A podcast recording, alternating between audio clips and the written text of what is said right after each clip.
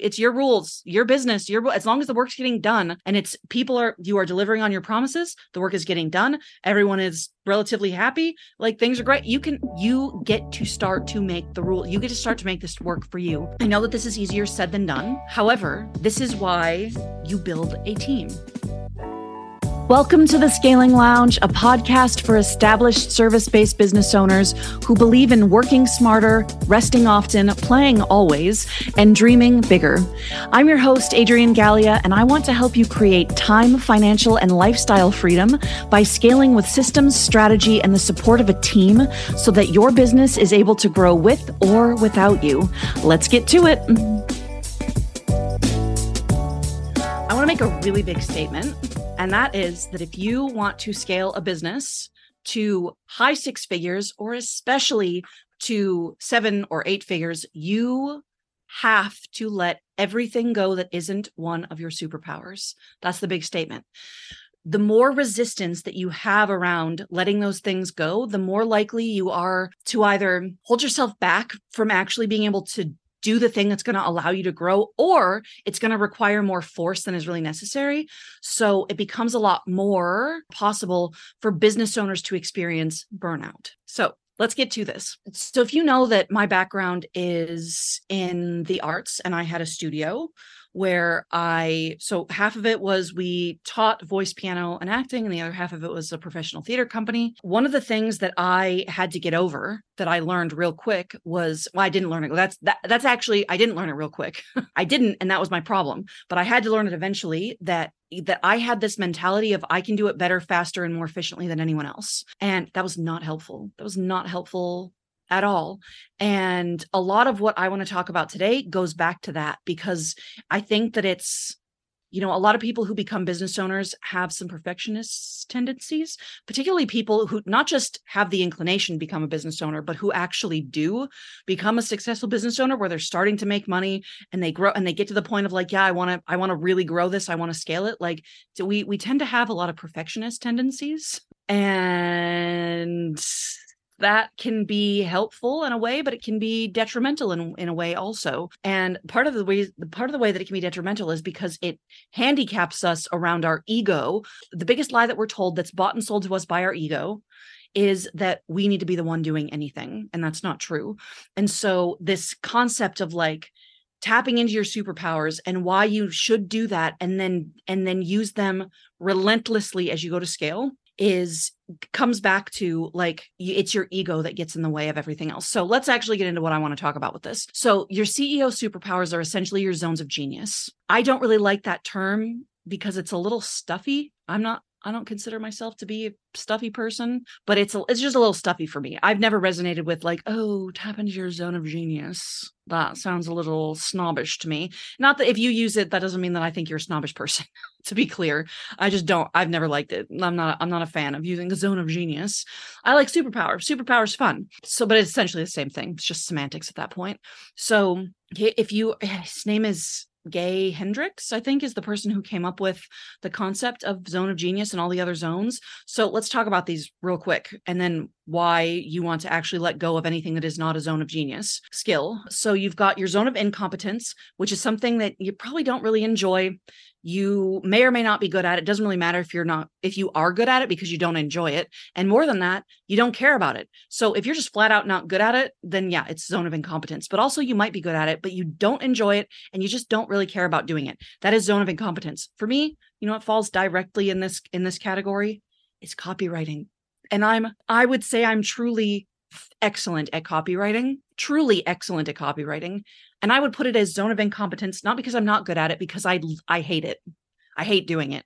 And I don't really care enough about it. I care about teaching it. That's fun to me. I'll teach you how to do it, but I want nothing to do with it. I I hate copywriting. I don't like writing in general. Certain aspects of writing I don't mind, but like that's about as good as it gets. So I don't mind. I don't mind doing that. So that's zone of incompetence. These are relatively easy to recognize. Why you do, we, these are the things that you want to take off your plate relatively early on. Now, here's the tricky part is if they're making you money and they're working well for you, I don't encourage you get getting rid of these things necessarily right away. I would get away. I would I would get rid of them eventually, but keep them for now. You need to you need to be doing them, and you, you can move them off your. Well, we'll get into we'll get into that. Then there's zone of competence. So your zone of competence is where you enjoy it enough, you're fine at it, but you're really not passionate about it. It's not something that you're like, oh, this this lights me up to do. And you're like, you're just fine at it, whatever. It's just sort of whatever. Zone of competence, eh, it's fine. Your zone of excellence is where things get tricky. Tricky, tricky, because you genuinely love doing these things and you're probably really good at it. You're probably great at it, but it's not something that you would want to do day in, day out, every day, forever, or necessarily something that you want to become known for. And that's the key here. So for me, this would definitely be like web design. I say, I've said a lot that web design is going to be the last thing that I give up because I, tr- I truly love it. Like if I'm stressed out about something, just like, give me something to design, please. Let me just go mess around on a website. Just, it takes my brain off things. I, and I'm, I'm really good at it and I like doing it and whatever, whatever. No one's going to touch my websites until like, I truly just have no business doing it anymore. And that's probably sooner rather than later. I don't know. I don't know what that looks like, but I, I love doing it. And I don't think I'll ever fully, if, if there ever comes a time where I'm like, like, wow, my website has been updated by someone that's not me for like the last year straight. I don't know. I almost feel like that would be sad. I don't know. I don't know how I'll feel about that. But that's where things can start to get tricky, where you're like, I'm great at it and I truly love doing it, but like, it's not the thing that I want to be known for. It's not the thing that I want to wake up. I don't want to be a web designer. I know that for sure. And so that's a tricky thing for me. But I know that at some point, at a certain point, I'm going to have to let go of it if I want to truly be able to scale. And I and I want to be able to do it without completely burning myself out. So that takes me to zone of genius. These are your superpowers. This is where you genuinely love something. You are actually great at it. And you would love doing it every day, every day, every day. For the most part, thinking about doing anything every day kind of is terrible to me. So we'll we'll we'll take that with sort of a grain of salt, but more or less you want to do it every day, at least for now. And probably you have a unique way of doing it that you either could be or that you are already known for.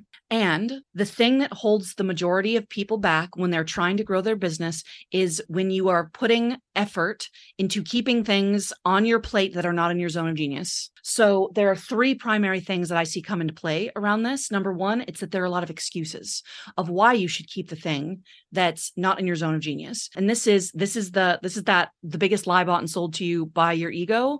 I need to be the one doing it. If I don't do my own sales calls, like why would people want to buy? No one's going to want to buy the thing for me if I'm not the one on the sales call with them. That's a lie. You don't need to be doing it. There are people who will, there are people who buy things every day that are not. Do you think people who buy Tony Robbins coaching speak to Tony Robbins on the sales call? No.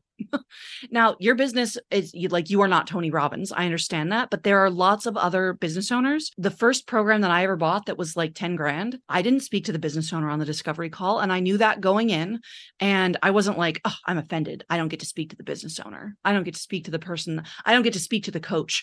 Like, I just knew that for me, it wasn't a weird thought because I had a business previously. Like if someone called the studio to like sign their kid up for a music lesson, they weren't talking to me. They weren't like, well, I'm not going to do this unless I speak with Adriane. They probably didn't even know who I was. Like it, was, it didn't matter. So I knew that, okay, well, there are other people who are going to, they, they know about the product. They're going to be able to answer my questions. I wasn't thinking about it. Like I didn't care. And for some reason now, when people say to me, like, I need to be the one doing the sales calls, I'm like, that doesn't make any sense to me. Who cares? But there are a lot of other things. I need to be the one doing the sales calls. I'm a coach, so I need to be the one doing the coaching. Ooh, why? Someone else probably could do it for you. Now, there's a time and a place and a reason, and we don't want to affect delivery, and we want to make sure that we're delivering on what we, what the outcomes actually are that we promised, and we, you know, that we want to be intentional around the way that we're doing things. But you don't have to be the one doing all the coaching. I would argue you don't have to be the one doing all the coaching. There's just nothing at some point that you have to be doing in your business. There is always a a. a reason that you are wanting to do the things that you do, but you don't have to be the one or the only one doing anything. Or the excuse could be, but that's the thing that makes my business money. I would actually argue if that's the thing that makes your business money, that makes a lot of sense to give it away because then you are giving away revenue generating tasks and your team are literally earning their keep. They're making you money. So if it makes you money, I think that makes a lot of sense to give it away personally. So that's the excuse piece of things. Then there's this other side of things where there's fear of judgment. And this can be tricky for us perfectionists and those of us who, you know, we were raised to believe that hard work matters. We don't want to be seen as someone who's not pulling our weight. Well, you know, if, what are people going to think if I'm the one who's not doing the sales calls? Like, are they going to think that, uh, you know, they're going to think that I'm too big for my too big for my britches or something, like, you know what I mean? Like, what's the judgment that's going to come around my not doing the thing from other people or from, or from yourself? But what this comes back to is the third thing, and that's usually conditioning. And that's because we have been conditioned to believe X, Y, or Z. We've been conditioned to believe that hard work equals success. That's not true. It can, I mean, it can be true. There are lots of There are lots of very successful people who do work hard, but there are lots of very successful people who don't work hard at all. There are lots of people who, who have a lot of money who have never done, quote unquote, hard work, which is completely subjective. What does hard work even mean? That they've never done a hard day's work in their life. I would argue, like, my sister works on the line for Jeep. She builds Grand Cherokees, I think, is what she does. She works for sure harder than I do. For sure, she works harder than I do in terms of physical labor. And like the hour, the amount of hours that she works in the week and the type of work that she does, I would say she works harder than me. Does she make more money than I do? I don't, I don't actually know. I have no idea how much money she makes, but I know that my business makes more money than she, I would, I would be completely confident in saying my business makes more money than she makes in a year. And I don't, I guess I could be wrong about that. I don't actually have any idea, but like, I know that at some point my business has the capacity. This one I can say for certain. I know that my business has the capacity and that I, as the business owner, have the capacity to make more, considerably more than what someone who works on the line for a car company makes in a year. I have actually no idea what that number is. So I, it, it could already be that way. It might not be, I don't know. I'm not trying to pass judgment on that, but like, I know that somebody who works like that, my dad, hands down, has to be one of the hardest, has to be the hardest working person I've ever known in my life. Like does, has side hustles, has this going on and that going on. And like literally also does hard labor, like builds things with his hand, like knows how to build. He could build a home from scratch, like from the ground up, the foundation to the studs to the what. And he literally, like, that's how my studio got built. Like he came in and built my studio for, literally built my studio for me. He doesn't, he's not a millionaire, I don't think. Or maybe he's a secret millionaire. I don't know. But I don't think he's a millionaire, but he should be. Like it's like hard work. I'm going on a tangent now. Hard work does not mean money. So there's so many things that we have that we are conditioned to believe that simply aren't true. So there's a lot around like, oh, we don't want to appear lazy. This comes back to that, that sense of judgment and conditioning are really tied together. I don't want to appear lazy. I don't want to appear as being the person who's not, who's not doing the thing. I'm, I, I know that personally this comes into play for me a lot because for me, like one of my zones of genius is like starting things. I want to start everything. I don't necessarily want to finish them. And that is always something that I have to work toward. And so I have to make intentional effort to finish projects. And so a lot of times I can just start things and not finish them. Like I start podcasts. I'm not the one who finishes them. I'm not the one who edits them. I'm not the one who writes the show notes. I'm usually like in the last, the eighty episodes that I have published, I've I've been the one to hit the publish button on, I don't know, maybe five of them, ten at most. Like I'm not the one who publishes them. I start them. I don't finish them. That's what works best for me, but I don't want to appear lazy. And I had to get over that because just because you're someone who likes to start things and not finish them doesn't make you lazy. It just means that you understand like where your skill lies. I think so. That's just something that we have to get over. And we were made wrong for these things when we were younger. Like you can't get away with saying, well, I'm going to start the paper, but I don't want to have to finish it. Like I'm going to write you an outline and it's going to be the best, it's going to be the best idea for a paper you've ever read in your life. But I don't actually want to write the paper. Like you would just get a zero on that assignment if you didn't hand it in to, into your teacher, right? Like you would be made wrong for believing that that was okay. But when you're older and you've got, and especially when you're a business owner, like you can, it's your rules, your business, your, as long as the work's getting done and it's people are, you are delivering on your promises, the work is getting done. Everyone is relatively happy. Like things are great. You can, you get to start to make the rule. You get to start to make this work for you. I know that this is easier said than done. However, this is why you build a team to do these things. So you, you, and this is also why you do the mindset work, because mindset work is really crucial in being able to get your body to start to feel safe in making these changes. So as you, you build a team to do the things that like are outside of your zones of genius. So I would say when you're in the early stages, you're just going to have to do it all. probably you're gonna have to do it all. I see a lot of people who are like, you know, I've got money to invest, so I'm going to, like, even though I'm not making any money yet, like, I'm just gonna go ahead and hire a V A to do some of the things.